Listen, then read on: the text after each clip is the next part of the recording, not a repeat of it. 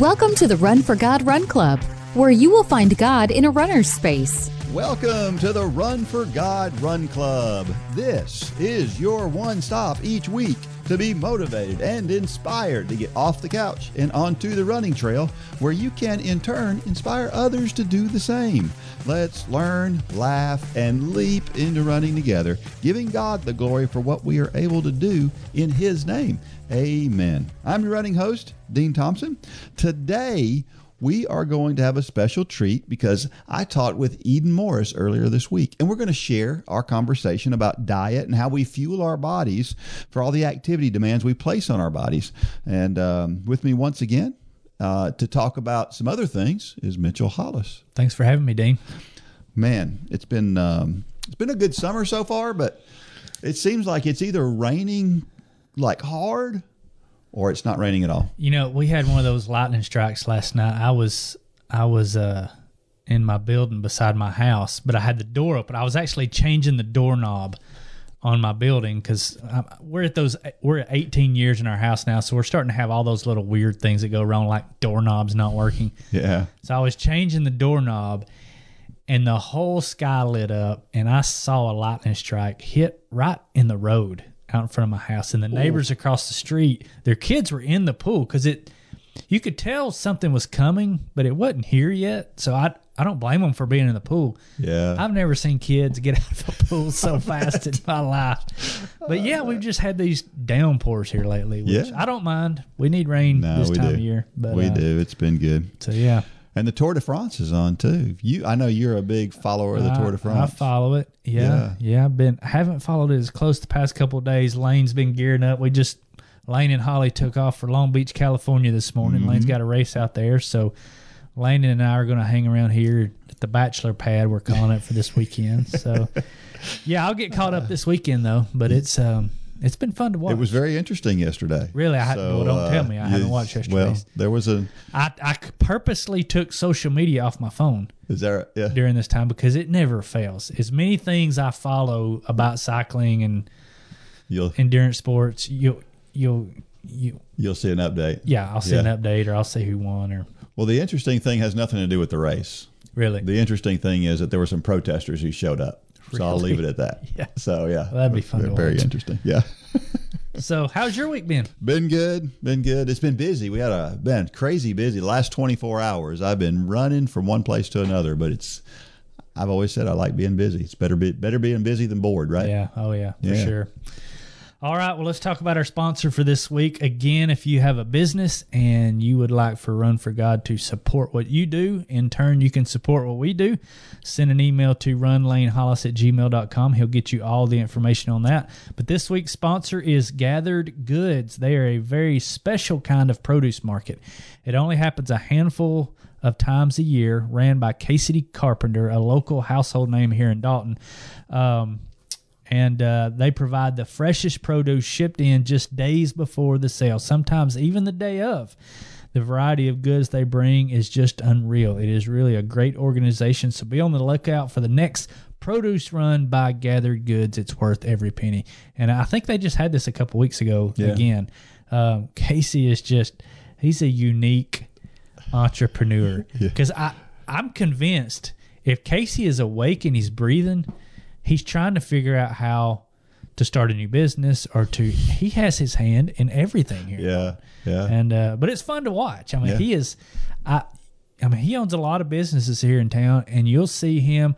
We were eating at his pizza place a few weeks ago and I saw a van back up and he's unloading pizza supplies.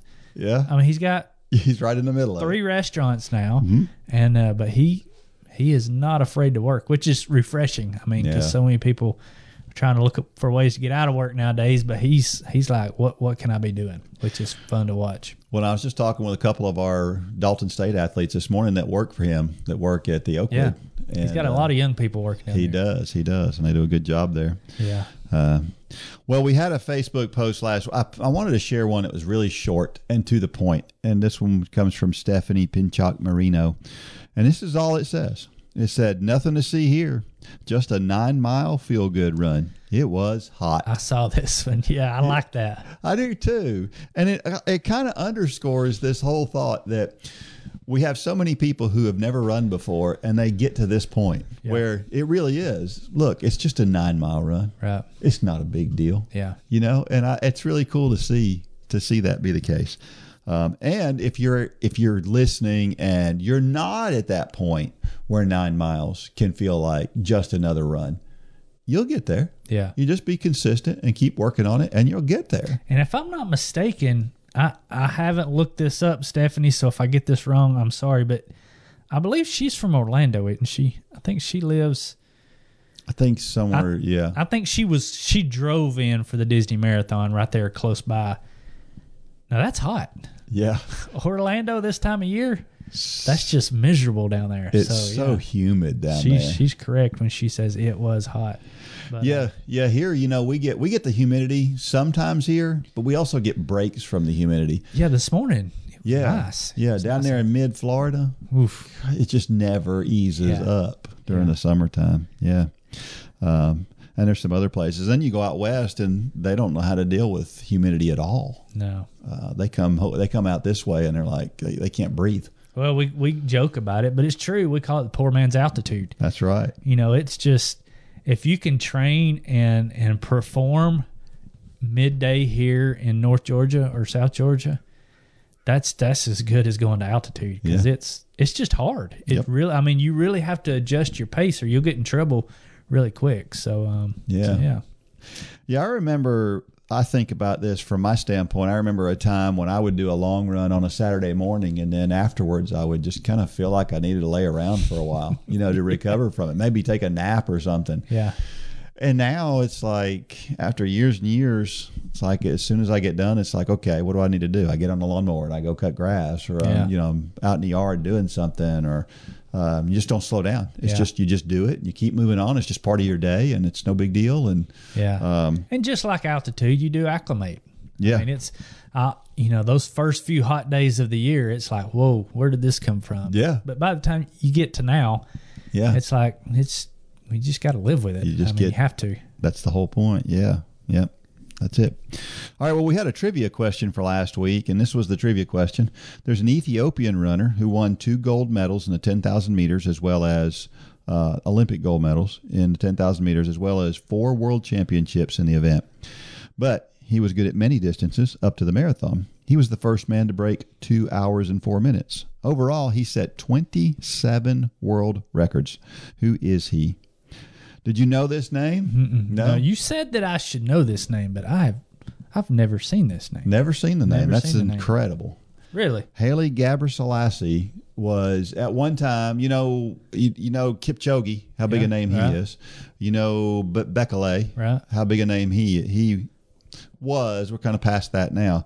Well, Haile was the guy before Bekele. Really? Yes. Uh, so, yeah, he was. I mean, th- but here's the way I put it: he was the Bekele before Bekele and the Kipchoge Well, before Kipchoge. Yeah. He to was be both both, of- those Yes. is pretty impressive. Yes, and that's just really who he was. He was kind of kind of you know he he was he he was on the track for a while and absolutely dominated 5K, 10K, and then he moved up to the marathon and then dominated the marathon for a number of years. And um, yeah, just again two two gold medals in the 10,000 meters uh, and then four world championships in in the 10,000 meters as well. Um, he won the Bor- Berlin Mar- Marathon four times, which is one of the masters. He's won uh, three state Dubai marathons, which is a fast marathon. Um, he's won four world titles in the World Half Marathon Championship. Um, he's just he's done everything. He had 61 Ethiopian national records that ranged from 800 meters to the marathon. I don't know anybody who's got that kind of range. That's at all. usually two completely different people or three. yeah. I mean, usually Yeah. that would be if you're going all the way down to the 800, all the way to the marathon. That's that's three different people nowadays, Yeah. at least. Yeah. And when he broke 204 for the first time, um, he was 35 years old. Where did he do that? He did it in Berlin. Okay, And uh, yeah, he broke his own world record at the time by 27 seconds. Um, and that was after he had broken it the year before, I believe. and the the world record open marathon time right now is what? Two Two oh one thirty nine. Okay. I think. Yeah. Uh, so yeah, it's it's gotten a little bit faster, but Haile was the one that I think, and I didn't go and check this progression, but I really feel like at some point in time we went from 208 was a really fast marathon to now it's 204 was a really fast like it like over it almost seemed like overnight. I think that was Haile who's the one that pushed that. He's the one that really lowered that. Now there were some other guys in there with him that were doing it too, but I think he was the one that kind of perpetuated it. Um, he was named one of the top 100 most influential Africans by New African magazine in 2011 because he's involved in a lot of stuff. I mean, he had a great running career, but now he's got a great business career as well, and, and it's uh, it's cool to see that. So he was one of 10 children um, born in Asela, Ethiopia. He grew up on a farm and he ran 10K to school every day. And one of the interesting things is that when you watch Haile run, he had a, an interesting form. He had this little cock with his left arm as he ran. And the reason he had that kind of a cocked left arm while he ran, they say, is because he ran all those 10Ks with his books in his arms, uh, going to and from school. How to do it? Yeah. Yeah, yeah. So it kind of just stuck with him. So uh, of course, he came on the scene in 1992. So that's that's been a while back when uh, he won the 5,000 meters and the 10,000 meters at the World Junior Championships. That's how it's like, whoa, whoa, whoa, who is this guy? And uh, and boom, by the next year he was uh, he was a world champion. And he won four world championships in 93, 95, 97, and 99 uh, in the 10K. Um, and then he even won. He even finished third at the World Cross Country Championships in '94. So um, he was just this. This the range was was stunning. Um, he was, I think, the second guy to break 13 minutes. I think Said Aouita was the first guy, and then I think he was the second guy to break 13 minutes for the 5K. Um, and then in 95, he ran 26.43 to set the world record by nine seconds in the 10K. Um, and then he lowered his 5K record from 12.56 to 12.44.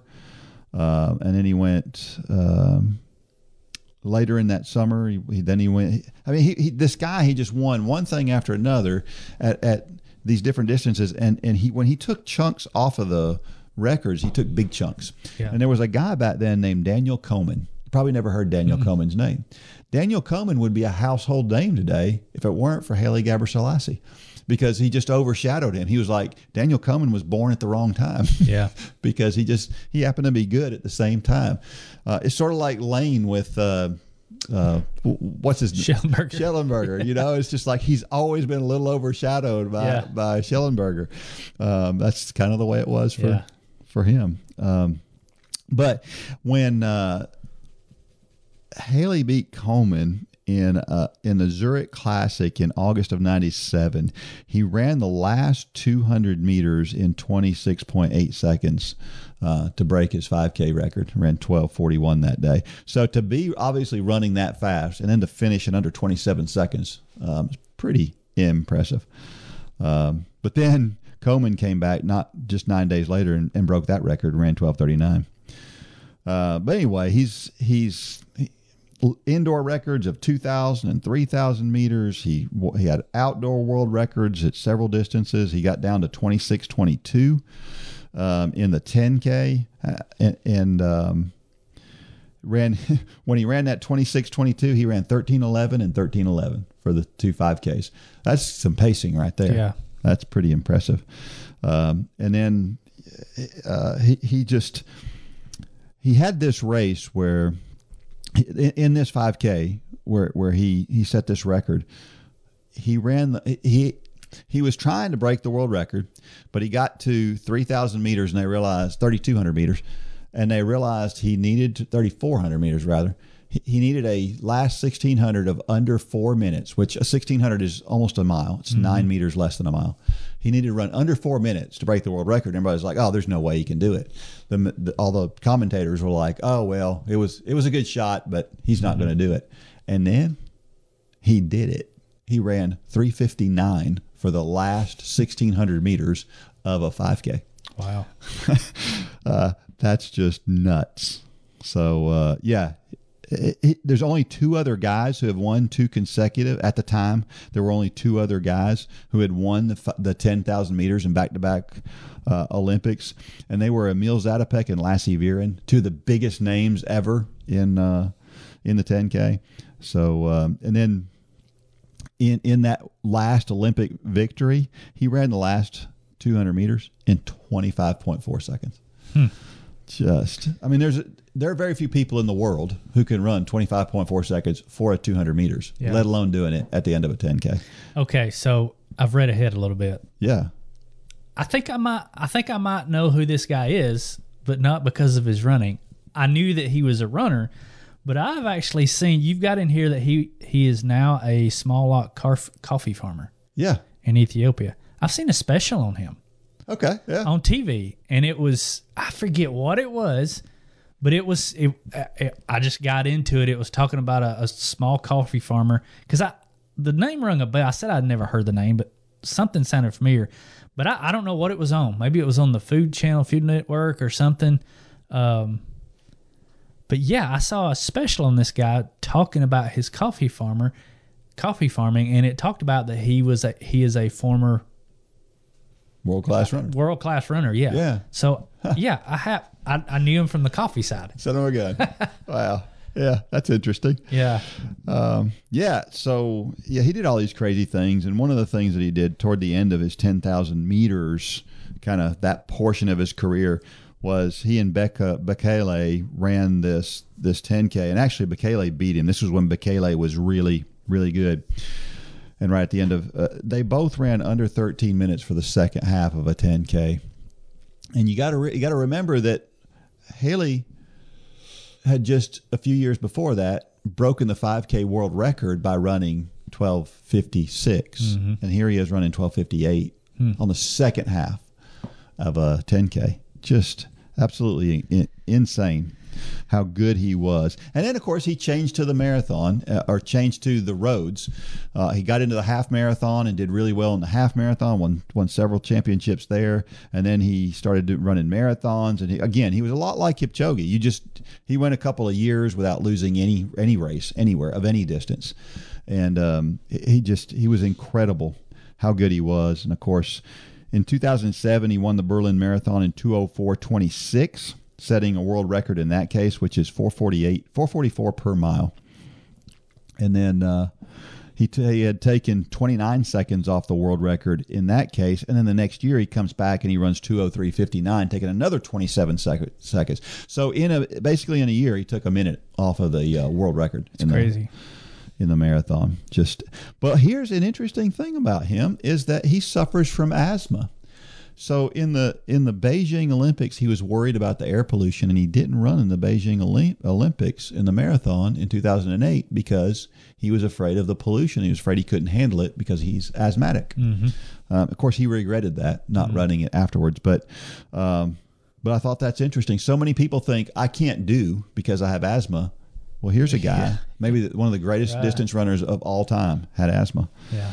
Um, and of course, I see a lot of our girls have asthma. So, um, yeah. So just just great. Interesting guy. He's retired now, and like I said, he's doing all these other things. You mentioned the coffee farming. He's got a car dealership. He's uh, he's got some. Apparently, he's got some rental property. I read somewhere where um, these apartments that he owned they burned down. Um, so he's had some setbacks and adversity to deal with too. But he's a, a lot like um, uh, Edison. You know, Edison. They always talked about how positive he was, no matter what happened. Well, he's the same kind of guy. You know, when when adversity hits, he's got this positive attitude and a positive outlook toward everything, and um, it's really really cool to see. Wow. So he's also been part of uh, the Athletes Commission, the IAAF um, Athletes Commission. So um, he's been involved with the sport a lot. He's really focused on trying to make sure the sport is is um, looked upon well. Um, he mentors uh, some younger athletes. He was in a they, they did a movie of him called Endurance in 1999. I still haven't seen that. Um, but he also, I'm, I'm looking for, he had, um, when he retired, this is the way he announced his retirement. I'm retiring from competitive running, not from running. You cannot stop running. This is my life. Hmm. Wow, well said. Yeah, yeah. So yeah, he was one. He's one of a kind. Yeah. really, really cool guy, big heart, and uh, people love him. So Yeah. neat to see people like that. Good story. Yeah, All right, so um, we got the Hawkins family Hawkins fundraiser 10k in the rearview mirror now. That was a lot of fun. yeah. Um, but we've got something else to look forward to. August, August, the new website is launching. We don't have the exact day yet, um, but it's Right it's, around the It's good stuff. I've I've spent a lot of time on it the past few days, and uh, it's it's going to be a game changer. I'm Yeah. I'm very excited so, about it. So. Uh, so you'll you'll start to get some correspondence about it. We've we've got to all of our members are going to have to do a few things to get over onto it. Uh, we just have no choice. It's going to be a, a few different steps, but I'm sure everybody will be able to do it uh, without any any problems. But uh, we're excited about it. Yeah, that's awesome. All right. Well, we are sponsored by J Radio. So if you haven't checked them out yet, go check out J Radio. As a mom, I want to make sure we choose a cereal that's not entirely derived from sugar. Their car seats have to be nationally CPS certified, and their first car has to have every possible safety feature known to man. I just want to do my best to make sure that they're safe. One thing I don't have to worry about is the content they hear on J Radio. Not only do they love the music, but I know it's only going to be a positive message that I would approve of. Now, if I could just figure out how to get my youngest from sticking everything up his nose. Sign up at jradio.com and download the new J Radio app in your app store.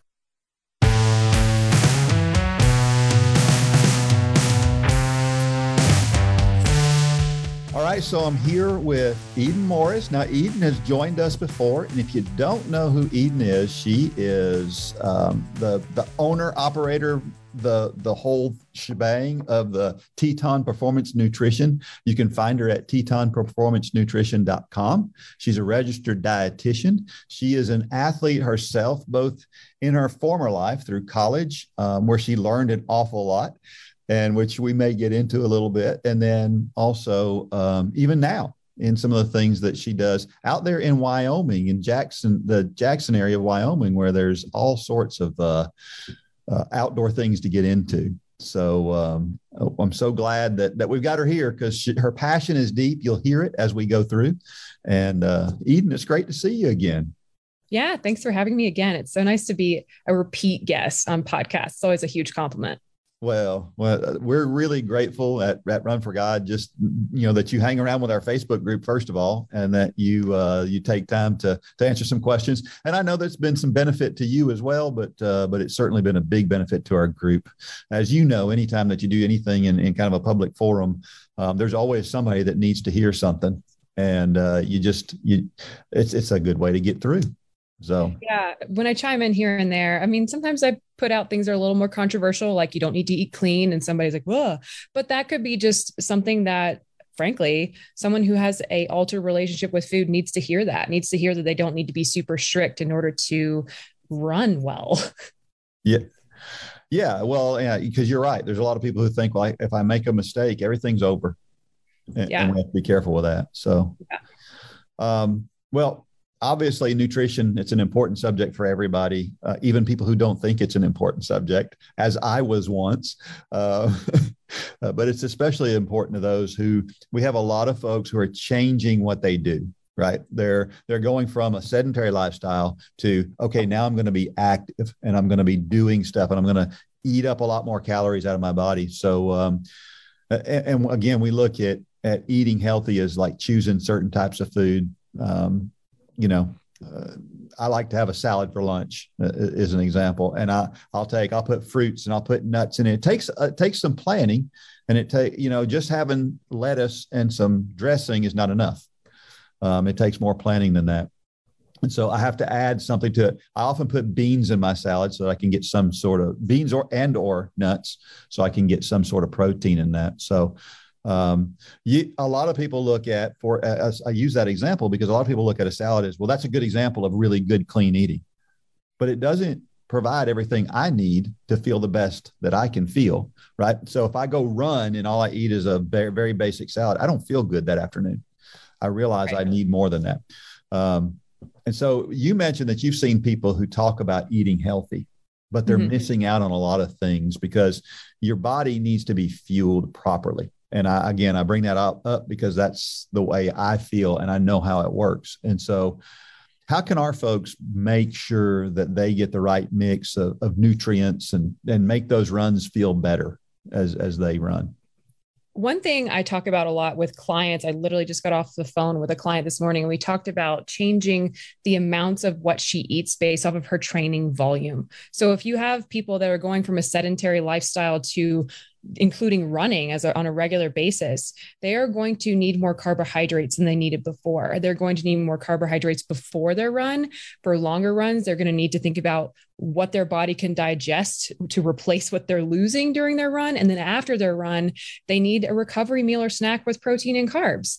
And I think a lot of these people, like if you sit down to a salad before you go for a run in like an hour and a half, one, that could be too much fiber before you go run, depending on what's in your salad. So you could end up with indigestion while you're running, which sucks. on top of that, it may not have enough overall calories to support your training volume. So that's what I would get people to realize is that when you change your training volume, you have to change what you're eating around that training to support what you're doing. Yeah. Uh, again, it's like, uh, it's like pouring, I don't know, kerosene into your gas tank. You know, mm-hmm. will kerosene run? It might run. It might run your car for a little bit, but it ain't going to be long. yeah. right. Well, off of that, one of the I was just talking to my boyfriend about this yesterday. I was like, I don't like the phrase "food is fuel" either, really? because yeah, like if you think about it, food is so much more than that. Does food fuel our bodies? Yes, but we're not cars. You yeah. know, like yeah. Uh, we are so much more complex than that. And so I, yes, I do want people to fuel their body, but I also want them to fuel their experiences. So like thinking about the social aspect of food is also important. So food is fuel, but it's more than that. So that's a good way to put it. I, I hadn't really thought about that. I, of course, you know, I'm I'm very utilitarian. Yeah, so I know you're very much like it, it, has a purpose and it has a time. That's, that's, and I look at yeah. fuel. I look at. I don't. Food is not social to me. I, I don't enjoy social food. Right. So my, my thing is I need to cram down enough that I can keep going. And that's that's the way yeah, I, I remember like, the last time I was on her, you and Mitchell like but most people aren't that way. Well, the, yeah. the truth is is we're the oddballs not not uh not folks who think like what you're talking about. So people like me don't think about it. Um, yeah. well we think about you know i think about vegetables a lot because i know we talk all the time about how we don't get enough you know fruits and vegetables in our in our meals but fruits and vegetables don't carry a ton of calories either. And so if we fill up on too much of this good stuff like the salad that i mentioned earlier if you fill up too much on the good stuff you may not get enough like you mentioned, calories. And so a lot of times we can feel full and still not have enough calories, can't we? Right. Especially if with fruits and veggies, you might be filling up on fiber, which is great. That gives you that full feeling. But if your calorie needs are elevated just because your training volume is going up, you're not going to meet that with just fruits and vegetables. And that's where you do have to take into account like you might have to eat foods that you might not think are as healthy just to get the caloric density in there. And there's a concept that um, really made a huge difference to me when I was kind of rebalancing after having a lot of athletic injuries and it's, it's energy balance. So basically mm-hmm. throughout the day, you want to take in enough energy, enough calories to keep your body in a plus or minus of like 400 calories on that baseline. And if you're just doing fruits and veggies, it's very hard to be at that baseline. So when I explain to people how they should be structuring their plate, yes, I want fruits and veggies on there, but I also want healthy fat and I also want protein. I want all of those things because the fruits and veggies are good, but the protein rebuilds your muscles. The healthy fat is there to keep you full and it also promotes hormone balance. So all of those are important to a healthy plate for like a, I call it the athlete's plate. Yeah. And so depending on your training volume, you have a high training volume plate, a moderate training volume, and a light training volume. And on those plates, what changes changes is usually the proportion of starchy carbohydrates. So a light training plate, let's say somebody that's only running once a week or so, that would be a light training plate. But if you're running three or four, five times a week, you're going to need more than moderate. So you're going to need more starchy carbs than just veggies. And so many people are, are so many people think carbohydrates are the enemy. We hear it all I know. Time, and it drives me crazy. But Yes, I'm still just trying to. I think it's just nutrition marketing. It's also like throughout the decades, we see so many different diets that have been promoted to us. Like for example, like the Atkins diet in the early 2000s. Uh, just any diet. I don't know the keto diet right now. One that drives me nuts, and I would never recommend that diet to any endurance athlete because whether people like this or not, carbohydrates are your muscles and your brain's preferred fuel source.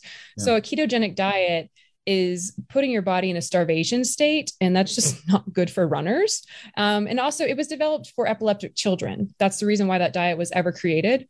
But yeah, everybody's a little bit different, but everybody does need carbs, whether they right. think so or not, they do. Right. And and and that's where you mentioned that the, the keto diet because and, and I had this later on in, in our notes, but the, the keto diet really teaches your body to burn fat. And I get that. And that's a great thing, right? I mean, if you're yeah. trying to lose weight, trying to burn fat is a good thing. But if you're not getting the the the because here's the thing uh, if you're going to be a, a ultra distance runner and you're going to run 50 mile runs or you're going to run them at a very yeah. slow pace you know what you can fuel yourself with fat and you can get away with it but if you're going to run a 5k and you're going to be doing something that's much more intense fat is not going to give you the energy you need it just can't it's impossible yeah. your body can't work that way it breaks down so much slower too. Like it takes right. longer for your body to do that. So, mm-hmm. another thing, if fat loss is somebody's goal, the things that work for fat loss are not sexy. it's getting seven to eight hours of sleep a night. It's eating solid meals, three solid meals throughout the day. It's fueling during your workouts. It's strength training. It's the basics. And what happens when you do that is you increase your metabolic burn, which does change your body composition. And you don't have to go on a super strict diet to do that. But that takes a little bit more effort and a little bit more introspection and looking at daily habits. And people don't always like doing that. They want them magic button. And I'm like, you know what? If you wanted long term results, you would start with consistent habit change. So yeah, the things it. for like fat loss.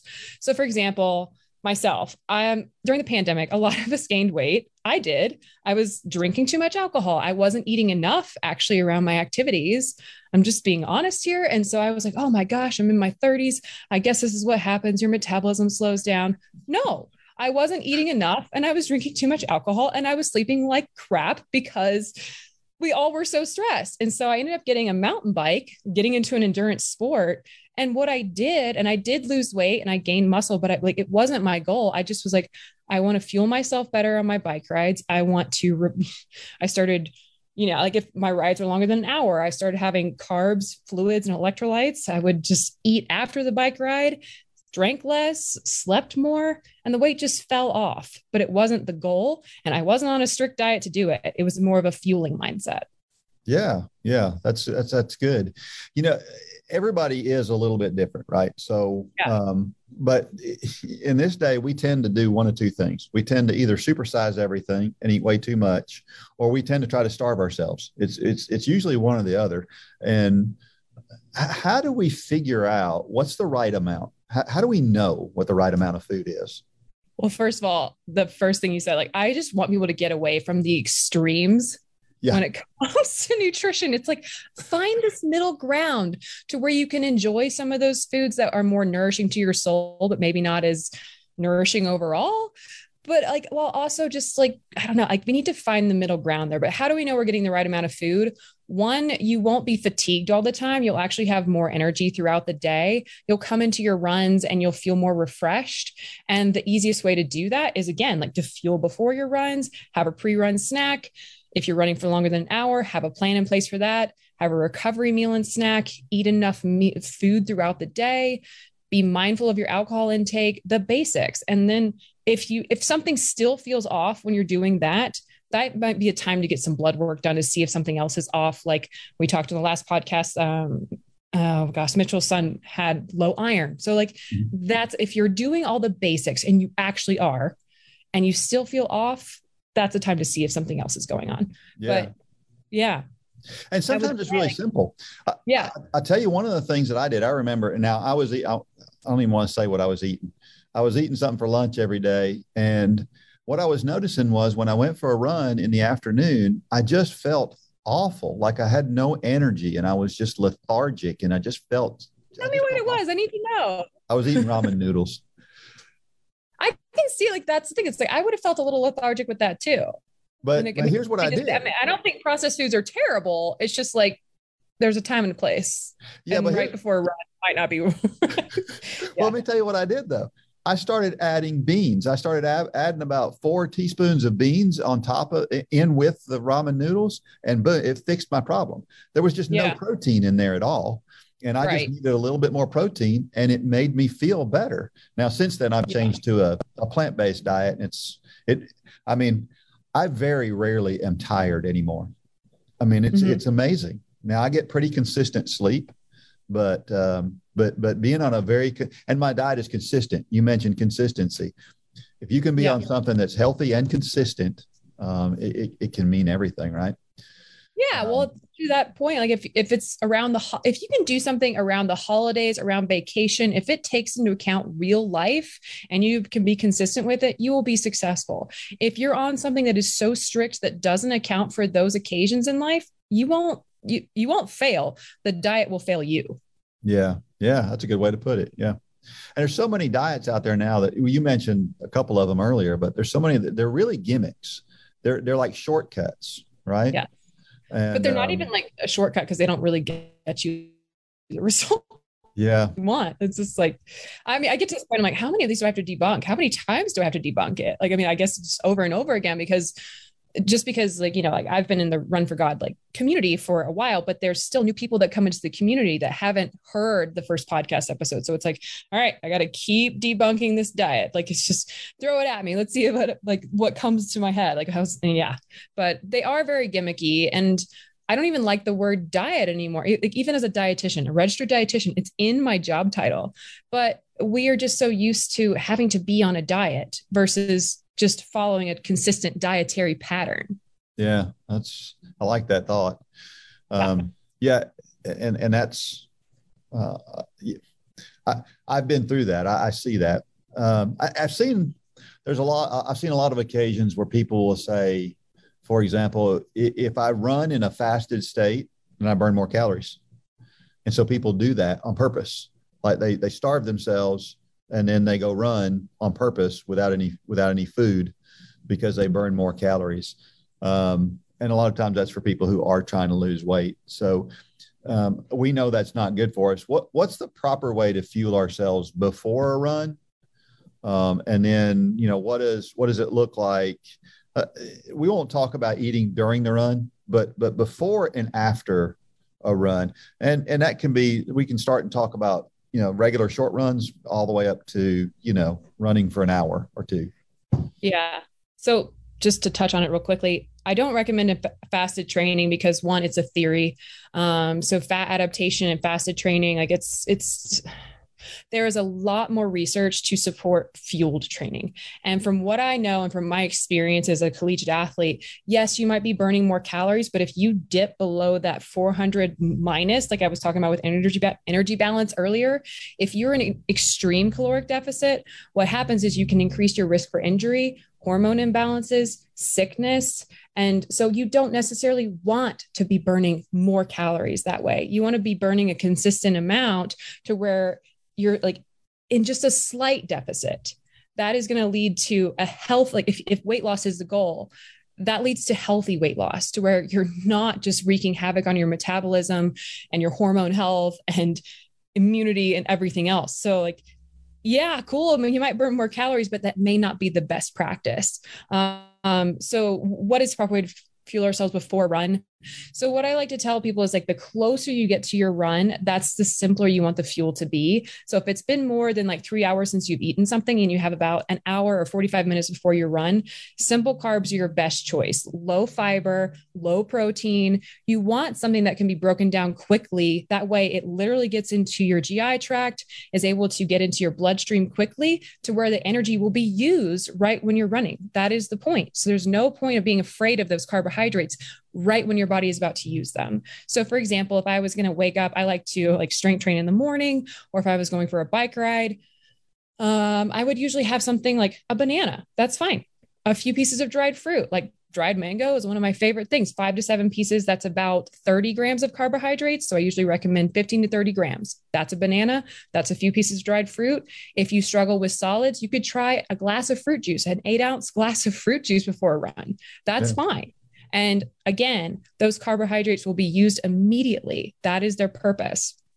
So after a run, Uh, it depends on how long the run is, but you do want to refuel with protein and carbs. So the protein is there to rebuild the muscles you just broke down.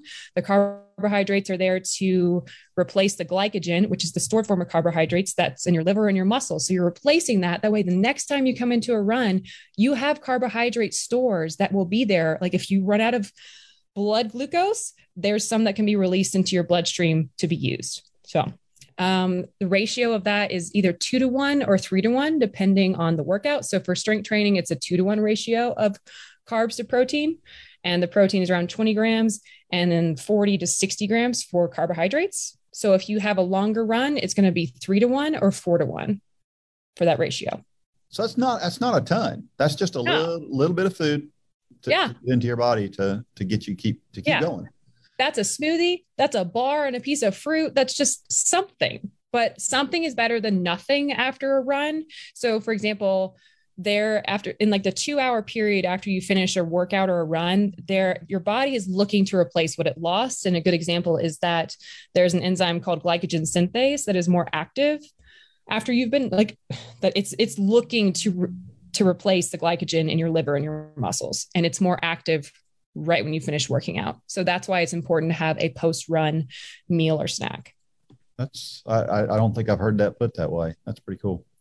Um, yeah.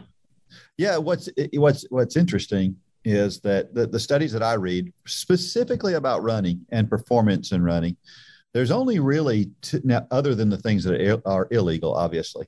There's only two things that increase performance in running. Do you know what they are? Caffeine and carbohydrates. Well, ca- yeah, caffeine. Yeah, that's it. Caffeine and sugar.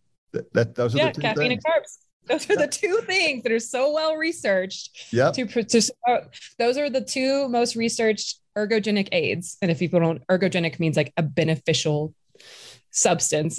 and yeah. we have so many people trying to get rid of carbohydrates and caffeine. Yeah. Yeah. and um, so like my recommendations around carbs are obviously like include carbs around your activity. And with caffeine, just try not to have it after 2 p.m. That way it doesn't impact your sleep cycles. But like a cup of coffee in the morning before your run with some of your pre run carbs, perfect. Yeah. Yeah. Yeah. Well, that's good. Uh, so you sent me an article that I thought was interesting um, and, and told me something I didn't know because, uh, contrary to popular belief, um, it, it, it basically said intense exercise does not always make you more hungry.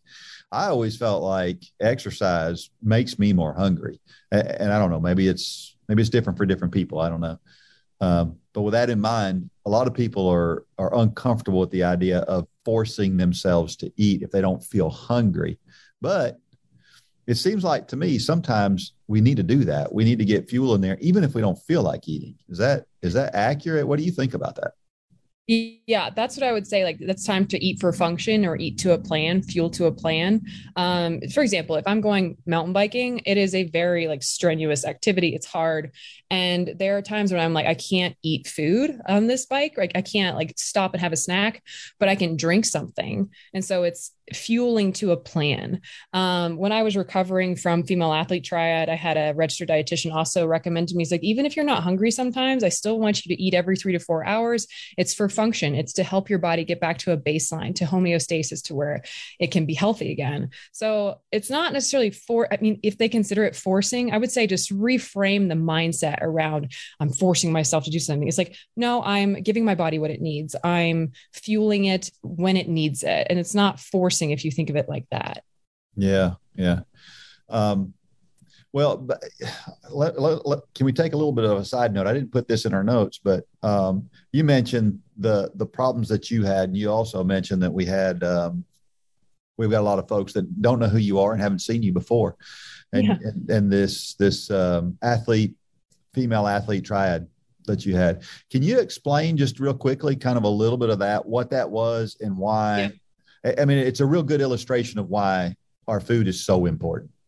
Yeah. Uh, so for people that don't know me, don't know my story, I was a collegiate softball player at Texas A&M University, and that's not really a sport you think of where somebody would be more and like feel this pressure to be lean, but I did, and I there's a bunch of background to that. But basically, I got to this point where I was under fueling around my activities. I was eating a lot of food, but just not enough, and I developed these really strict rules around food too, and wouldn't eat dessert or foods that I thought were quote unquote clean.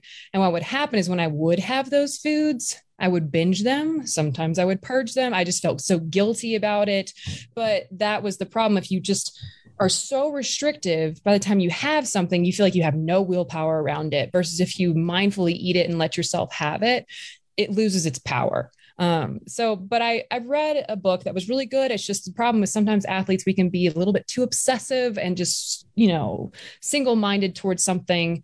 And so I just thought if I was the leanest and fastest I'd ever been, then I would be the best athlete. And that actually was not true. Um, I lost my period for three years because, like we were talking about earlier, I wasn't taking in enough calories, enough overall dietary fat to promote hormone balance. And so if you don't have enough fat going through your body as a female your body will shut down certain processes to make sure that the basic ones keep going. So basically your reproductive health takes a back seat. So um, if you are a runner and you don't have your period that's not normal. Don't think that it's just because you're fit. It's not true. It means that something is off and we need to talk. And then on top of that I ended up with bone imbalances. I had stress fractures. I had bone deterioration in my hips and my shins and my feet. And I, it all just kind of came to a head my senior year. I ended up with three stress fractures in my foot. And finally, like I was able to sit down with an orthopedic and another dietitian, and they were just like, this is what's going on. And I, I felt just like, I was trying so hard to be so perfect that I ended up driving my body to the ground. And yeah. And that's what happens when you don't give your body what it needs. And so it showed me, and I think everybody should take note that just because somebody is lean, that doesn't mean they're healthy. Like it, they might look perfect on the outside, but their body could be falling apart on the inside. And that's exactly what happened to me. So female athlete triad is the, you know, the three issues, the secondary amenorrhea or primary amenorrhea, which is loss of period, bone issues, and a disordered eating attitude towards food. They've expanded it to where now it includes men. It's not just women. And so the way that manifests itself in men is they actually end up having um, erectile issues. That is actually a sign that there could be some hormonal imbalances.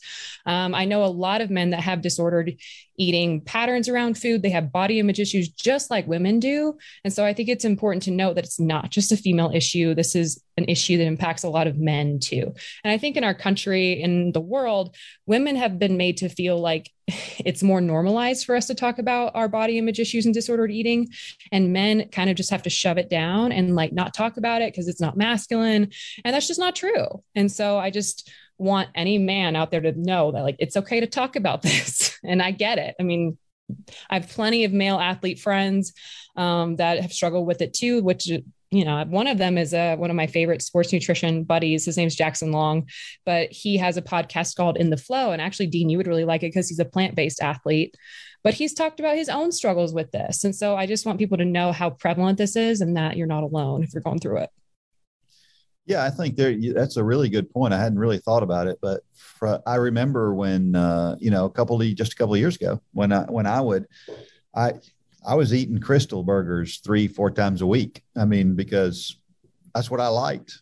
That's mm-hmm. what that's what tasted good to me. So I, that's what I ate, and um, it was not good for me. Now I told everybody it was good for me, and that's why I could run fast was because I was eating that. But the truth was, is I probably would have been running faster had I not been eating that. Um, but as as a man, it, it, that was my my attitude was mm, I can eat whatever I want to. Um, I think it, there's a there's a line in um, a book called Once a Runner that says if the furnace is hot enough, you can burn anything, even cheeseburgers. And, yeah. Uh, you know, we get that feeling that, uh, you know, as long as I work out hard, as long as I'm a hardcore athlete, then it doesn't matter what I eat. And, and then yeah. nothing can be further from the truth. So our diet can be related to a lot of problems, can't they? Not, I mean, you mentioned the injuries that you had, but just, and we also talked earlier about the way you feel, but, but so many health issues can really be related to our diet, can't they? Yes, uh, for sure. I mean, we could talk about chronic issues that plague our country, but we could talk about injuries too, for sure. And like the reason why I had those injuries, the bone issues, is because without enough dietary calcium, like your body will take calcium from your skeleton. It's this major reservoir for calcium, and your muscles need calcium for contraction. So if it's not getting enough from the diet, it'll take it from your skeleton, and that can lead to injuries. Um, but I mean, there are tons of things. Yeah.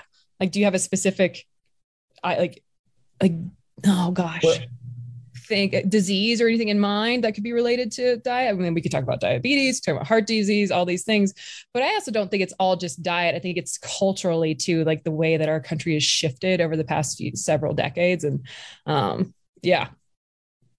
So you think we're going in a bad direction? I don't know. I, I'm not really sure what the future because like it's difficult. So, for example, I lived in Atlanta for a while, and the some of the populations that live in Atlanta, they just don't have access to a lot of the fresher foods, and maybe they don't have the income to eat organic and eat, you know, go to the farmers market. And so, like, it's not their fault, you know, like it's that's kind of like where we are at culturally. And so, like, there's a reason why I don't say only eat organic or only do this because that is exclusive to those populations. And I'm like, if you can get frozen and canned veggies, that's fine. I just want you to eat more of them. That's fine.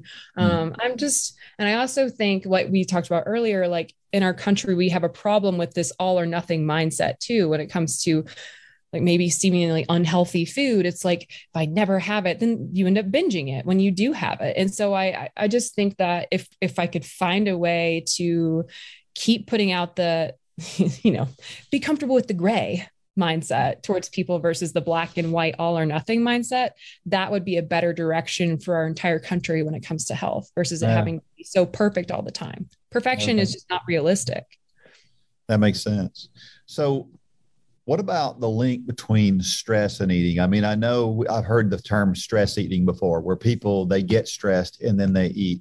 But can it work the other way too? I mean, can what you eat actually cause you to be more stressed? Of course. Yeah. I mean, there's a reason why like the Mediterranean diet or the DASH diet are recommended because they're better for brain health and they do re- reduce stress in the body. And as much as I hate to say this, like more processed foods do create more um, stressful reactions in the body as well. So that's why it's good to eat more fruits and veggies because they, uh, you know, provide antioxidants and fiber and all these other benefits to us. But I think there's still a balance there with that. Um, but when it comes to stress and eating, I think we a lot of times think of emotional eating due to stress, but there can be the opposite too, where you're so stressed that you end up with indigestion or mouth sensitivities or you know you're not sleeping as well which causes indigestion so like they go you they can go either way so like for example like for you like when you're stressed what happens to you in your like your digestion? Yeah you get your stomach gets you know you get this this feeling in your stomach of uh, yeah. just uneasy and yeah. Yeah so like for me in the past I, I mean i i moved to jackson after i got divorced and i went through my divorce I was really struggling to eat enough food. I ended up with, um, and this has happened a couple times since then. So I'm actually really grateful it happened because if you can understand how stress manifests itself in your body, you can find ways to, you know, help. So like when that happens, when I and this happened a few weeks ago, like there's times where I'm just like worried about work or the state of the world or anything and just all the or family stuff. There's a lot of stuff going on behind the scenes that people don't know.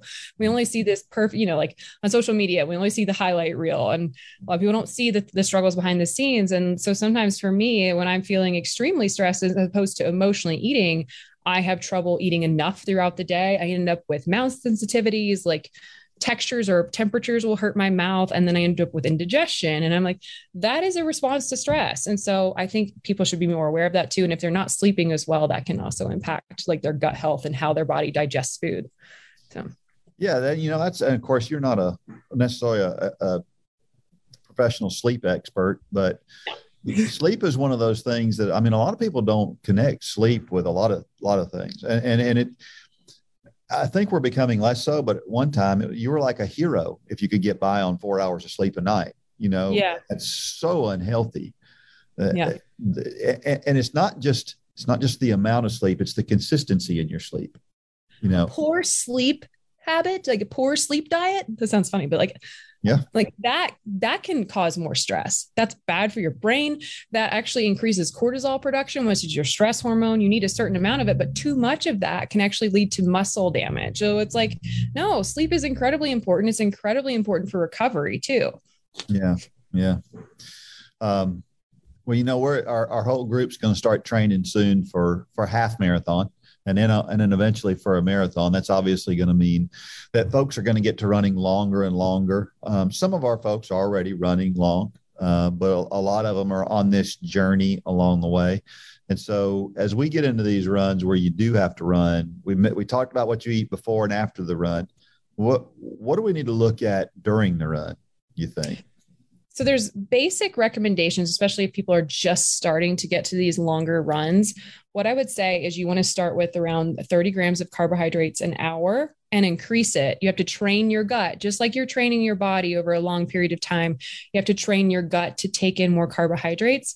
And it's easier to do that with like a slow drip. And when I say carbohydrates, you can get them in fluids too. It doesn't have to just be food. And the, another reason why clean eating doesn't always work as an endurance athlete is sports nutrition products are portable and easy to carry. So, for example, like I have some energy gels, like they're called Muir energy gels, but like one of those has several it has like 45 grams of carbs and like i could wear that in a running vest or something if i was a runner. But what i would say is like as you get into these longer runs you want to start with something that your gi system can handle and the easy way to start might be with fluids. And so a sports drink that you like might be a good option like carrying that in your vest or your handheld water bottle. And usually those contain sodium as well. So just the basic recommendations for starting those long runs, especially if it's hotter where you guys, because I know it's way hotter where you live than where I live. Um, 30 grams of carbs an hour, 250 milligrams of sodium, ballpark there. Just depends on if you're a heavy sweater or not. And then usually 750 milliliters to a, a liter of water per hour if they can. So okay. those are my, basic recommendations. And then people should alter those based off of their sweat rate and what their body can tolerate. But the longer the runs get, the more they're going to need a fueling plan. That's they are going to need to think about it.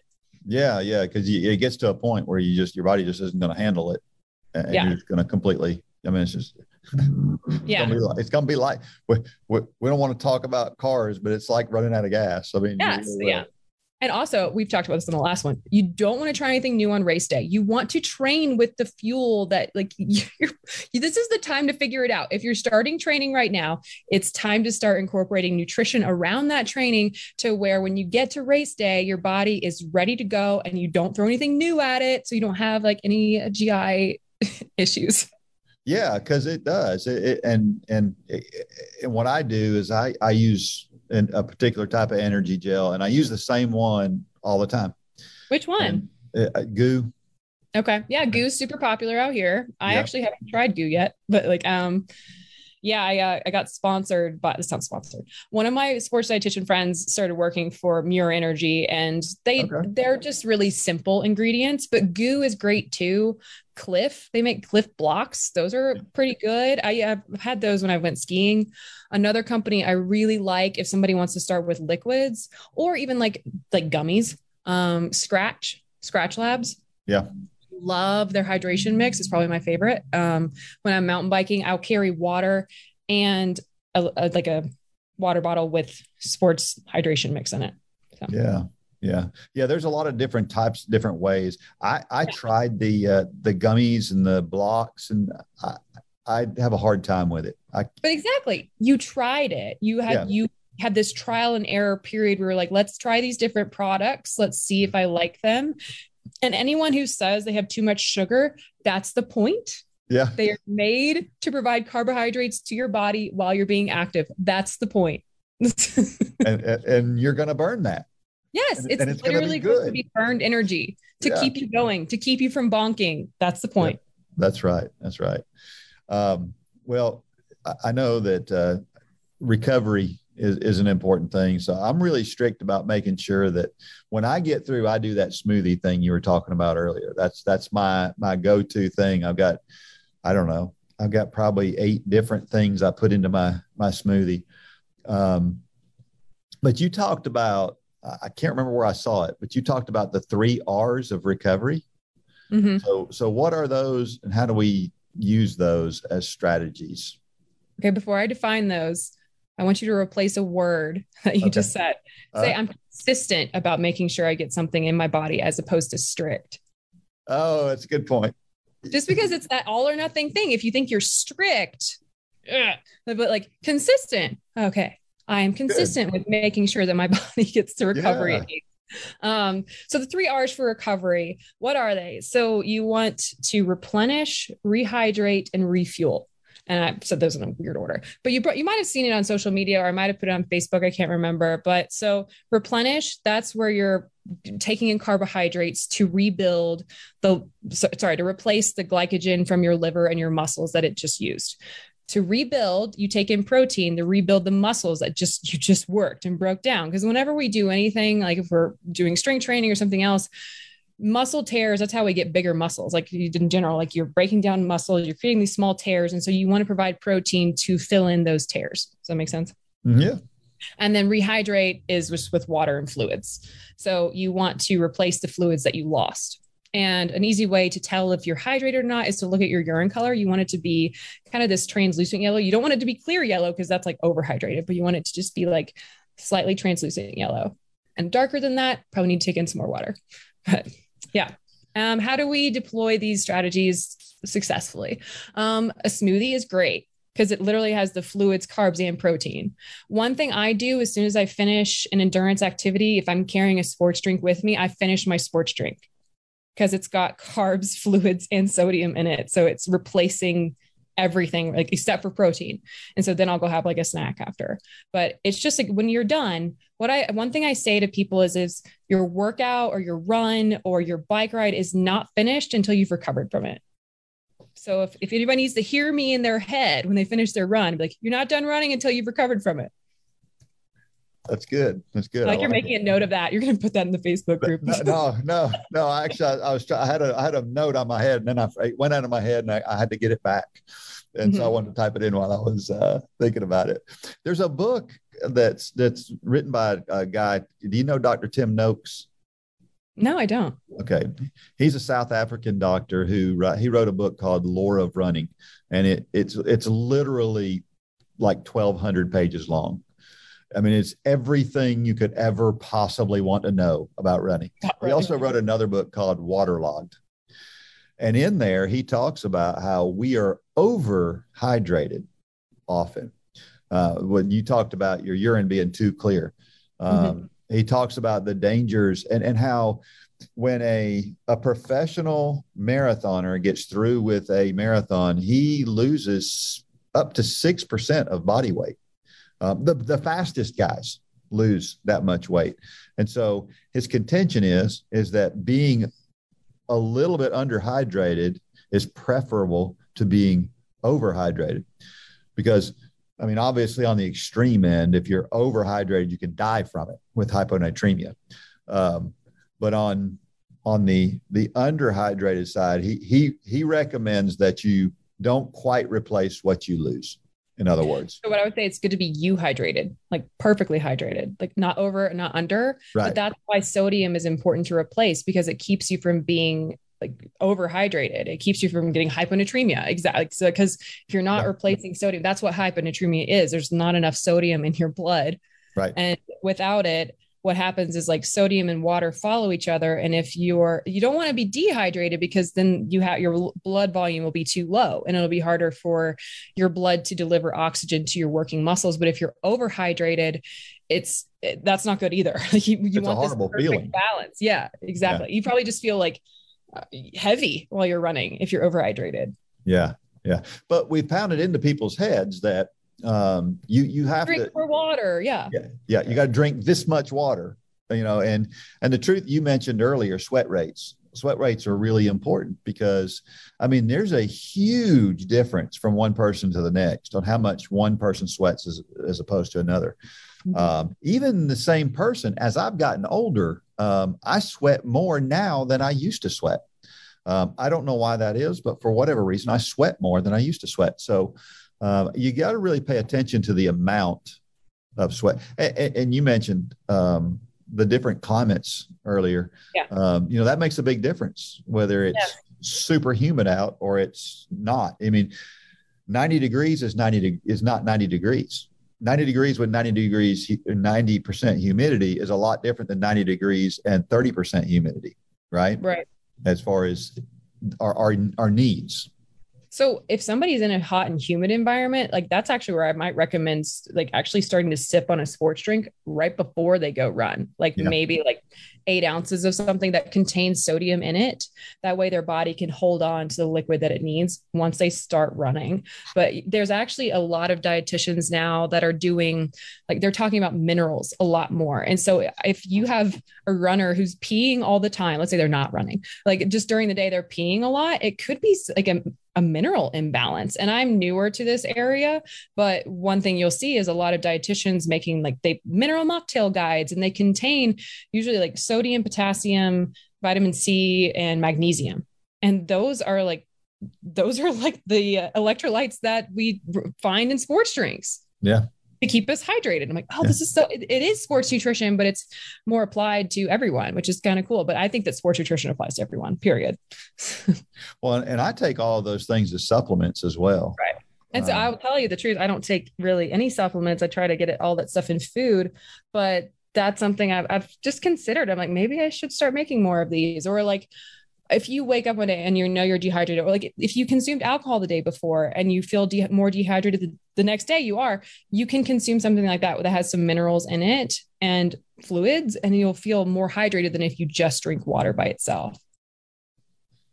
Well, something else just just hit me that I thought I would throw in. I'm I'm, I'm throwing you curveballs here now, but um, you know, one of the things we learned with COVID is I say we learned, we didn't necessarily learn anything with it, but what we recognized was that many of the people who had bad outcomes with COVID were low on vitamin D. Mm-hmm. Do you recommend vitamin D supplementation? How do you what, what what's what's your thoughts on vitamin D? I my general blanket statement here would be before you start taking any supplements, get blood work done to see if you're deficient before you start taking something. Yeah that being said, the two supplements I recommend to most people are vitamin D and omega 3 fatty acids. Vitamin D, just because it's, I live in a place where it's very difficult to get enough sunlight all year round. And so most of us at this altitude and this latitude are deficient in vitamin D. And like you said, there was research to show, and you know, it wasn't necessarily causation, but there was a correlation between vitamin D status and susceptibility to COVID. So yeah, I do recommend getting vitamin D because it is more difficult to get from your diet. There's some products that are fortified with vitamin D. You can get it in mushrooms and eggs, but the most readily usable form is actually dormant in your skin and it needs UVB rays to be activated. And that's just harder to get, especially like when we get hot and we're like protecting ourselves from the sun, you're not getting that. But at the same time, it's like, but you still like need to wear sunscreen. It's just like, yeah. yeah. So I would definitely recommend vitamin D to people, but I would first say make go get your blood work done and see if you're deficient before you start taking any kind of supplement. Yeah, yeah. Well, I also one of the other supplements that I take is B12 because I am on a plant-based diet. Yeah, if you're a plant-based diet, I highly recommend that too. Yep. Yeah. Okay. Okay. So, because I think that for some people, people who don't necessarily, they may not even be, they may not be plant-based eaters, but they don't really like meat that much either. Um, yeah. Those those folks could be could could be deficient in vitamin B, vitamin B12, right? They could be. Yeah, it'd still be something just to like to their primary care physician with, be like, see yeah. if they have a concern about it. Um, I don't eat a ton. Well, I've eat more meat now than I did than the last time we talked, but um, yeah, it's definitely something to think about. Yeah, yeah. Well, there, there, you know, there's a million different diets out there. We've mentioned some of them, and so I'm just curious: is there? I mean, I know you're not a fan of diets in general. Don't even really like the word, but um, you know, is there is there a diet or two out there? You mentioned the Mediterranean diet being a, a, popular, maybe not so bad diet. Are there are there some that you think are not not bad diets for an athlete to follow? The Mediterranean diet is good just because it includes a lot of healthy fats that are brain healthy fats, um, especially with people that are doing more activities like this. Uh, like unsaturated fatty acids will help with. I, I kind of just I don't know, alludes at their like joint lubrication in a way. So that's why I like that diet. But I do think that it needs to include a little bit more carbohydrates around activity. So if you want to adapt the Mediterranean diet, that's great. Um, I'm trying to think if there's anyone that I actually like. Uh, somebody sent me an, an article from a functional medicine doctor and I was reading his diet and it was pretty much the Mediterranean diet, but it was still like too strict in a way. And I was like, no, I can't endorse this. Um, yeah. Is there That's one the in problem with a lot mind of- that you have a question about? No, no, not really. Um, I, I think that's the problem. Well, I mean, in, in my case, I, there's not a particular diet, but uh, I, I, you know, try to stay plant based. Right. And, and so that's a diet, but it's not a, it's not a commercially, you know, Yeah. available. Here's here's a the the plant based diet. I guess I don't know, but Yeah. Uh, if there was, I mean, I wouldn't, I would never recommend a diet to somebody. It's more like, let's look at your daily intake and see where Yeah. we can add more. If there's one thing I want people to think of when it comes to nutrition, and this is my messaging usually, it's like nutrition and health shouldn't be about taking away things. It should be about adding more to your life. Like adding certain foods will add more energy versus I feel like most of us have been told that we need to go on a diet, we need to do less, we, sorry, we need to take in less, we need to weigh less, all of these things. We need to be less. And I'm just really sick of that mindset. So I'm like, I'm telling you, I've got the abundance mindset. What can we add to your life to where you feel better? Yeah. Yeah. Well, I remember talking with somebody one time, and we may have talked about this on on the podcast before, but um, I asked them, why is it that there are so many people who are starving themselves? They're literally just not, they're not eating enough calories to keep themselves going, and they're overweight, and they're not losing weight. Mhm. Can you explain to folks why that happens? Because that's that's a big that's a big deal. I see that all the time. People are like, I can't cut out any more food, you know, and I'm not losing weight. I would actually say that they've probably damaged their metabolism by taking in too little calories for too long. Their body has gotten used to not taking enough food. And so it gets to this point where when it does get fed, it holds on to fat because it's not sure when it's going to get food again. And it's metabolically inflexible. And so the way to change that is to do everything we were just talking about. It's to get enough sleep, it's to strength train, it's to eat actually complex meals throughout the day. So it seems counterintuitive people to eat more to lose weight, but you have to change the way your metabolism is using food after years of starving it.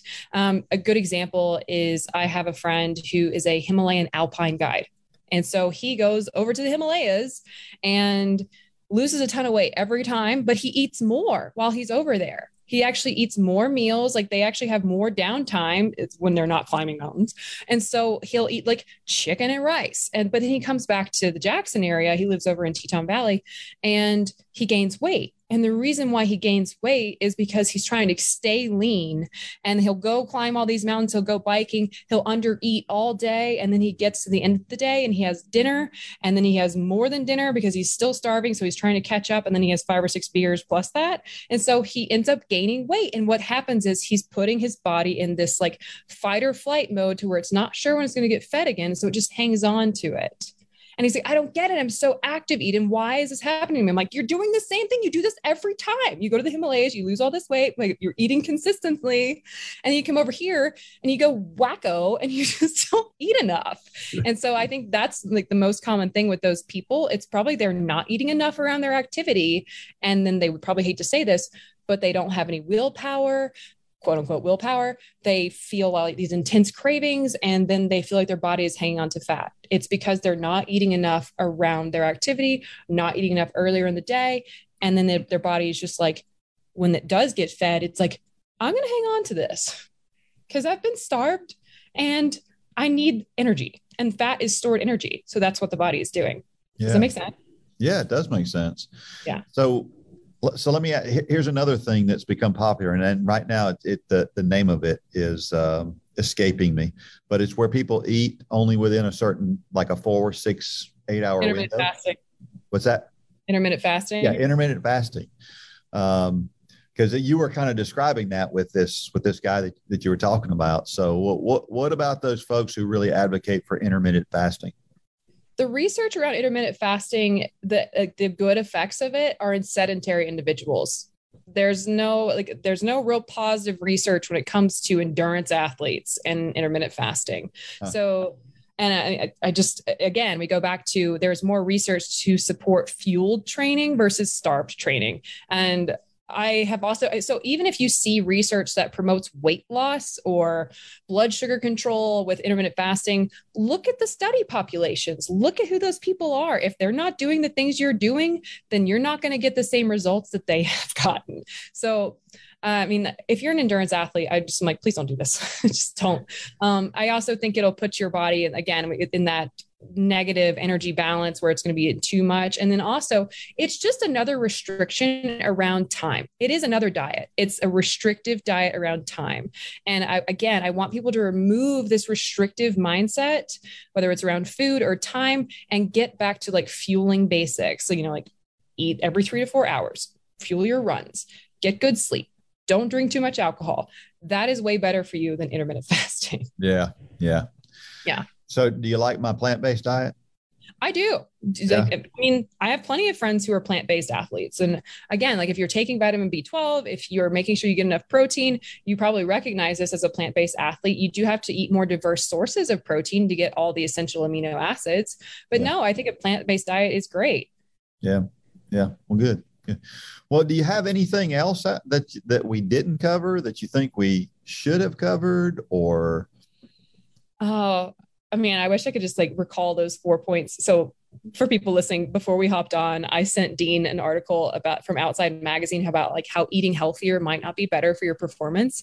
And I would highly recommend people go read this because, and also, if you are in the Run for God run club, you are an athlete. Like you do need to fuel like an athlete. And just don't think that because you haven't been doing it for a long time or this or that, or I'm not sponsored. I don't care. If you're moving your body in a way that you enjoy, you are an athlete and you should fuel accordingly. And I think that's the misconception is like people don't think that they can work with me because I'm not an athlete. I'm like, well, in my head, I'm not an athlete. But at the top of the podcast, you were described me as an athlete. And so, anyone who's listening, if you're moving your body, which you are, you're an athlete. Fuel accordingly, be kind to yourself, and don't be afraid of food. It is literally there to make you run faster and run longer and recover better. Well, one of the things that we've done recently, uh, since the last time you were on our podcast, is we've included walkers.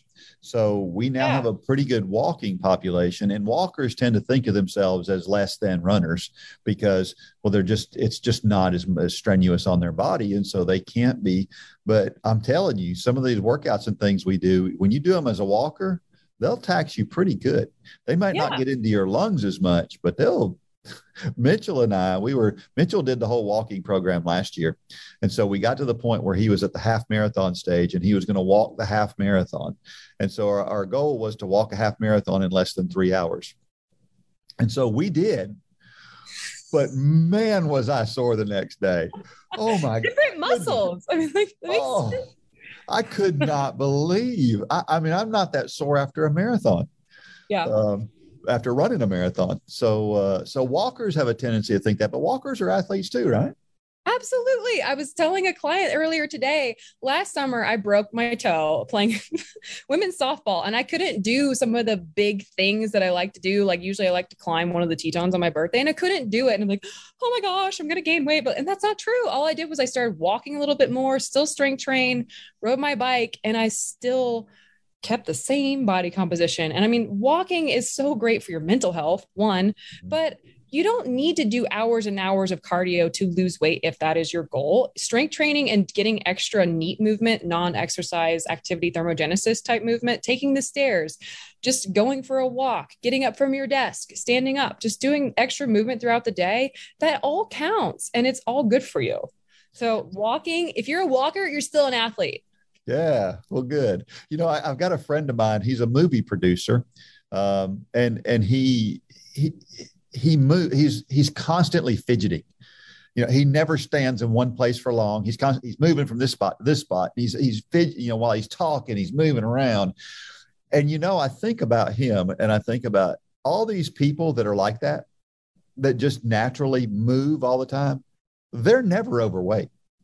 No. those people are always in pretty good shape mm-hmm. because of what you're talking about. I never put those two things together before Yeah, the guy that I'm seeing works at like one of the best restaurants in Jackson. He's the GM. He's always on his feet, like during the day, doing something, and then he gets a couple bike rides in during the week or skis during the winter. And I'm like, he doesn't string train like me. He doesn't do those things, and yet he still has this, you know, pretty good body composition. And like, he doesn't really care about being ripped or anything like that. He cares about being functionally fit for what he likes to do, and you just have to just keep moving like yeah. and i think that's honestly uh, so the walkers if there's anything i could encourage them with like I hate to say it, sorry, Dean, but like it'll be less pounding on their joints as yeah. they get older. So um, when I was recovering from female athlete triad, the orthopedic I saw was like, yeah, yeah no running for you. I was like, yes. Um, but it was just because like I had like I don't have any cartilage in my knees. I've got some hip problems. So cycling is actually great for me.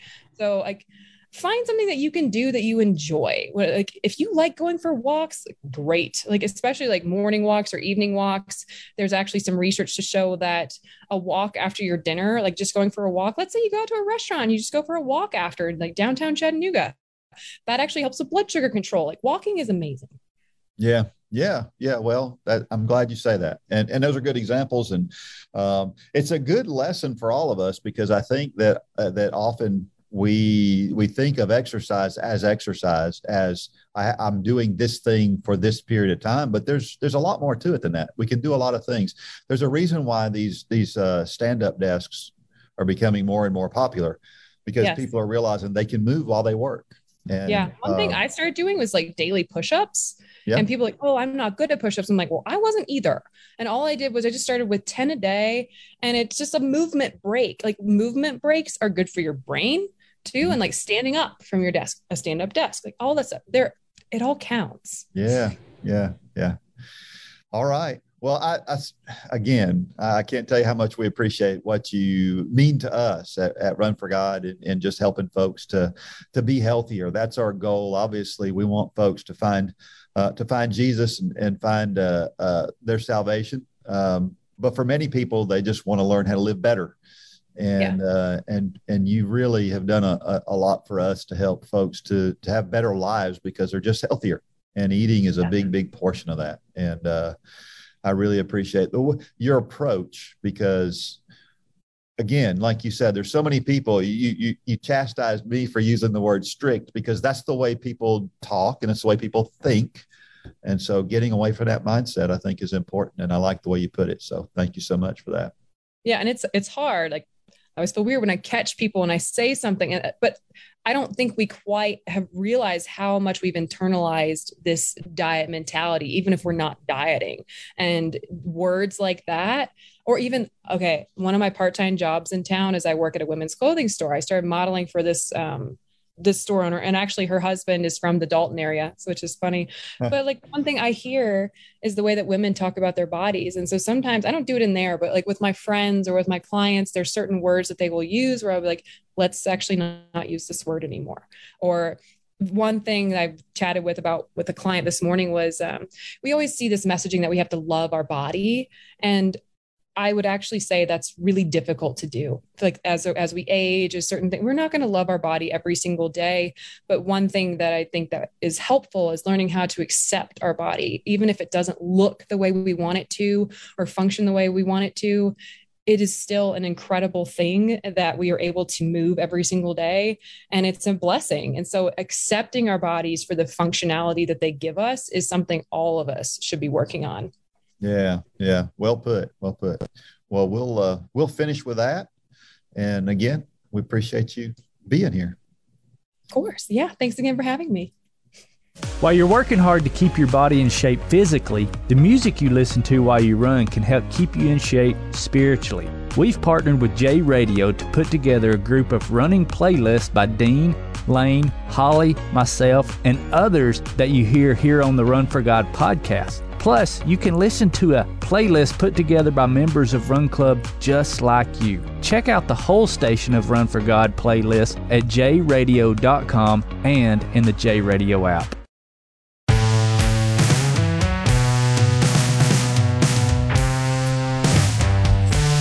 All right, we're back, and you know Eden is so refreshing. I love the her take on the way she looks at diet is she doesn't like the word diet. Well, I was going to say she doesn't like. the no, word diet. She doesn't, and she doesn't like the word strict. She points that out, and Sure. th- there's a lot of things that that she looks at it a lot more practically than most people do. Right. And I really like that. And um, she, I'm a practical person myself. I like to think in common sense terms, and that's what she does. Mm-hmm. Yeah. And uh, so, hope you got a lot out of that. Um, you know, it, it's sort of like I, I thought about this analogy. Sometimes we look at diets like we're building a bridge, mm-hmm. and as if if we leave one part out, the whole thing's going to come falling down. And what what she does is she she tells us she kind of knocks the leg out of that argument by saying, "No, no, no, this isn't building a bridge. This is just." It's driving your car and you took a wrong turn. You just turn around and go back and Yeah. you get back on the path. Yeah. You know, and and I think that's that's hmm. refreshing.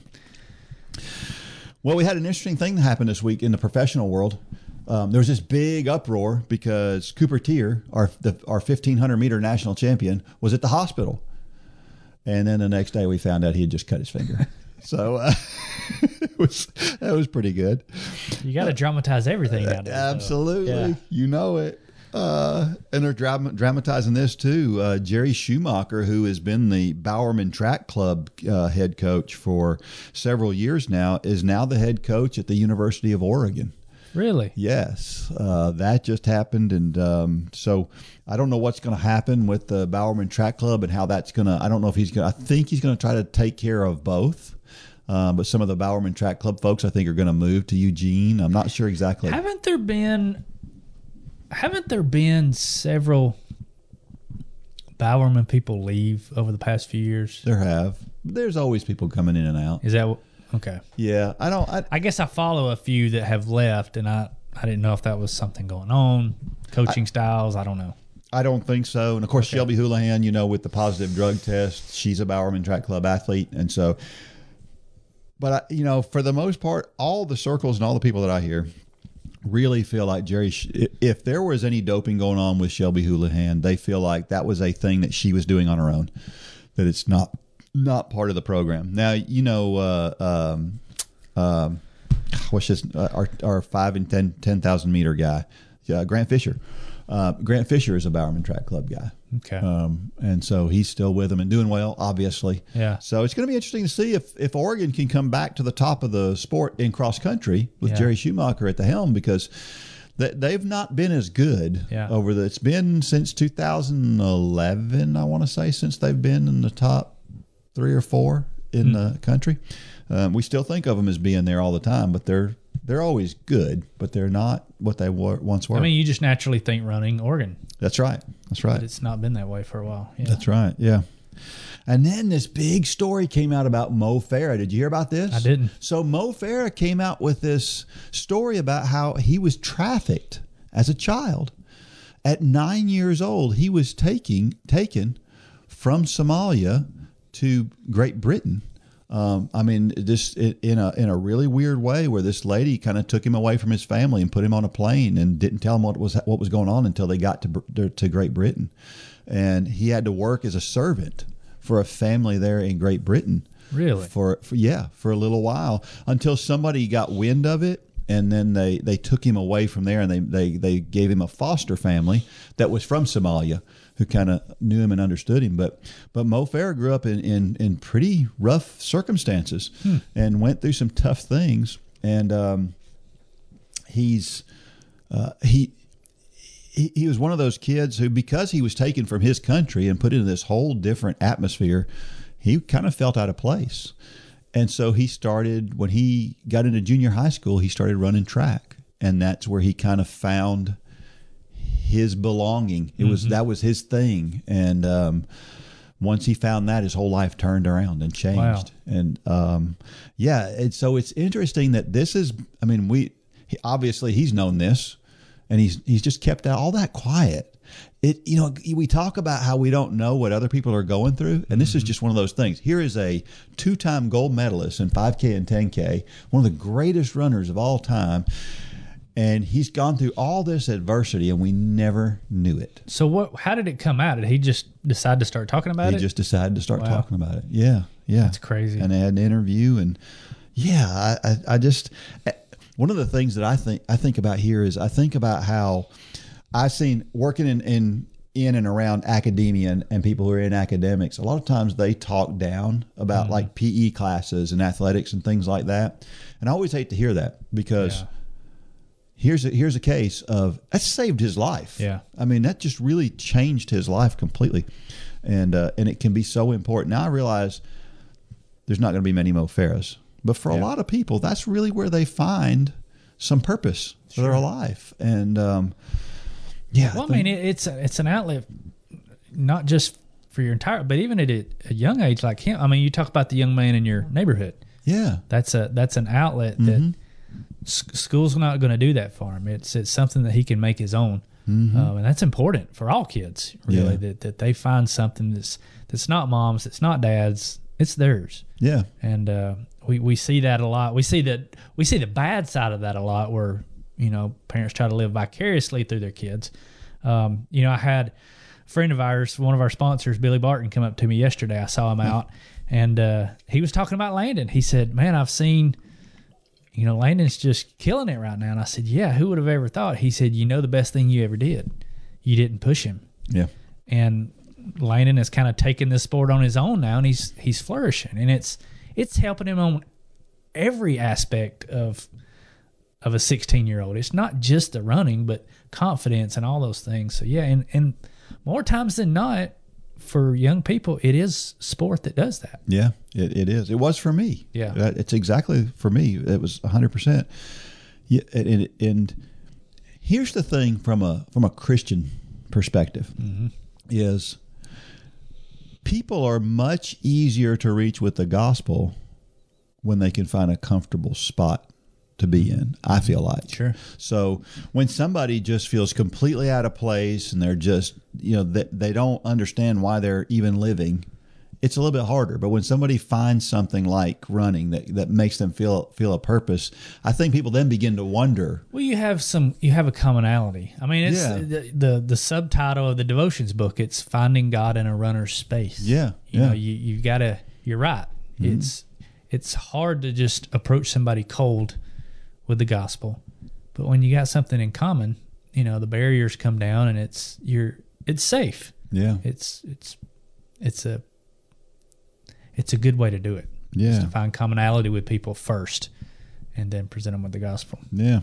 Well, Mo eventually did get a chance to reunite with his mother. Hmm. And uh, I saw a picture of that. I can't hardly talk about it because it's just I can't imagine mm-hmm. going through that. And How old was he? Um, this was just in the last couple of years, I think. Really? Yeah, I think it's just recently. I mean, well, I don't know about that. That might. I, I I'm speaking out of turn here. I'm not sure when it was, Yeah. but um, yeah, you know, his mother his mother gave him up. He actually went to live with his uncle first before he was taken away. Um, because his mother just couldn't handle it, and Somalia is a, a, a place that's really tough. There's a, a section where he's from. It's called Somaliland, which is actually a place that's not recognized internationally as a country, and so um, yeah, he's uh, it's just a it's a great story where you know his whole. I mean, imagine if, if he had stayed where he was and he hadn't been this. You know, when we talk about God's plans for our lives, if he had not been taken from Somalia, we wouldn't know who Mo Farah was today. Very possibly, Yeah. he we never would have known who he was, and. uh you know, God uses these really bad circumstances sometimes to Just pulled it up. Said he was reunited with his mom in 2000. Oh, okay, so it's been a while back. Yeah. So it, it was while he was yeah, running. he's just now started to discuss it. Yeah. Um, wow. Yeah. Very interesting. So, and you know, he was, uh, if you know Galen Rupp, um, you know, he's the best American marathoner. Um, Galen Rupp and Mo Farah used to train together. So, uh, Hmm. yep. So it's all, it's, it's an interesting story. I love it. Yeah. We had a trivia question for this week. Let's, uh, this one's very simple. And, um, I was reminded of this. My old high school coach has he's he wants to start a newsletter. So he sent me this newsletter that he had created and said, "What do you think about this?" And he had some some one one of the things he talked about on there was this this question. So I thought that's a good that's a good trivia question. We need to have him on here. We do need. I've thought about that more than one time. I don't know if he would do it I've asked him. Have you? I have asked him. What does he say? Well, he doesn't say anything. I would well, that's just about what I was thinking. yes. What what I would need to do is say, I Trick need you him. to be here on this day. We're going to do it. something. He would do it. Uh, he would do it, but it's it's going to be a challenge because you know how he You is. have to pull it he's out he's a man of few words. Yeah. So, uh, But, but, you're a man of many words, so Yes, that kind of offsets. I think I could pull it out of him. But Let's uh, make that happen. yeah, we need to get him to start telling He's, some stories. I mean, He's- just the story of his running streak. oh yeah, I mean, that's that you could take up an hour with that. easy, easy. I mean, because you know there's stories that come along with that. Running every day for how many years? forty-seven. Wow. Yeah, I there's he he has so many stories. I mean, I heard stories back in the '80s that he used to tell that were amazing stories. I mean, he's forgotten more stories. You'll need to write them down that I before know. he gets here, and Yeah, you can I need to. him. Yeah, I need to do that. Yeah, yeah, that would be a fun thing to do. Let's do that. Let's do that. Let's do that this summer. Let's do that in the next month or two. you, you set it up. Yeah. All right, I'll do it. I will do it. All right, and if okay, so here's the trivia question: Who won the first ever Olympic marathon? I'll bet you don't know the answer to this one. I'll bet you never heard the name before. It's a cool sounding name, though. So I don't. if you know I that, I want to say we've talked about it before. I don't think we have. And that's what that's what made me that's what struck me was I don't remember us ever talking about that. So I thought it would be a good trivia question because I really don't. Now maybe I we have. say we have, Dean. I don't remember the name. Well, we'll see. We'll see if anybody remembers.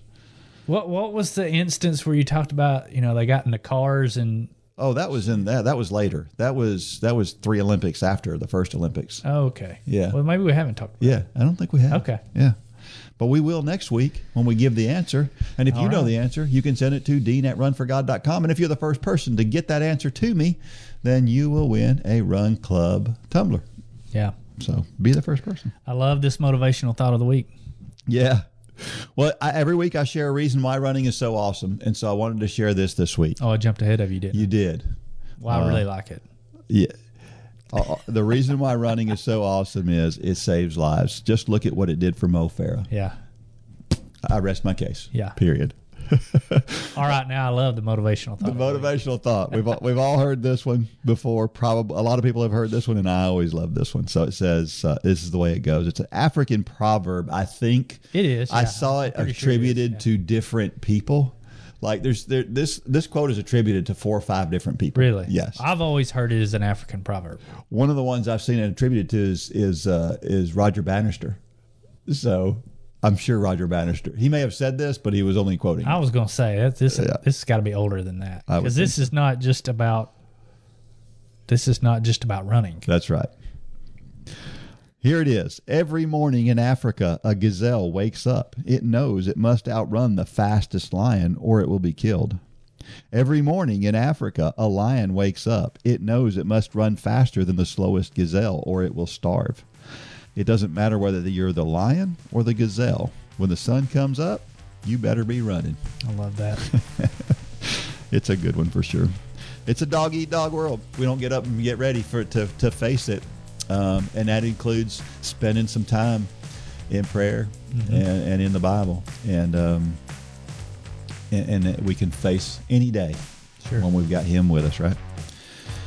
All right. All right. Well, Episode 122. 122. Down in the books. That's it. So until next week, may God bless every step of every run. Go out there and shine your light. Good job, Dean. For more information about the Run for God ministry, go to runforgod.com. If you have questions about your salvation, click on the Peace with God tab. There's nothing more important. Thanks for joining us today.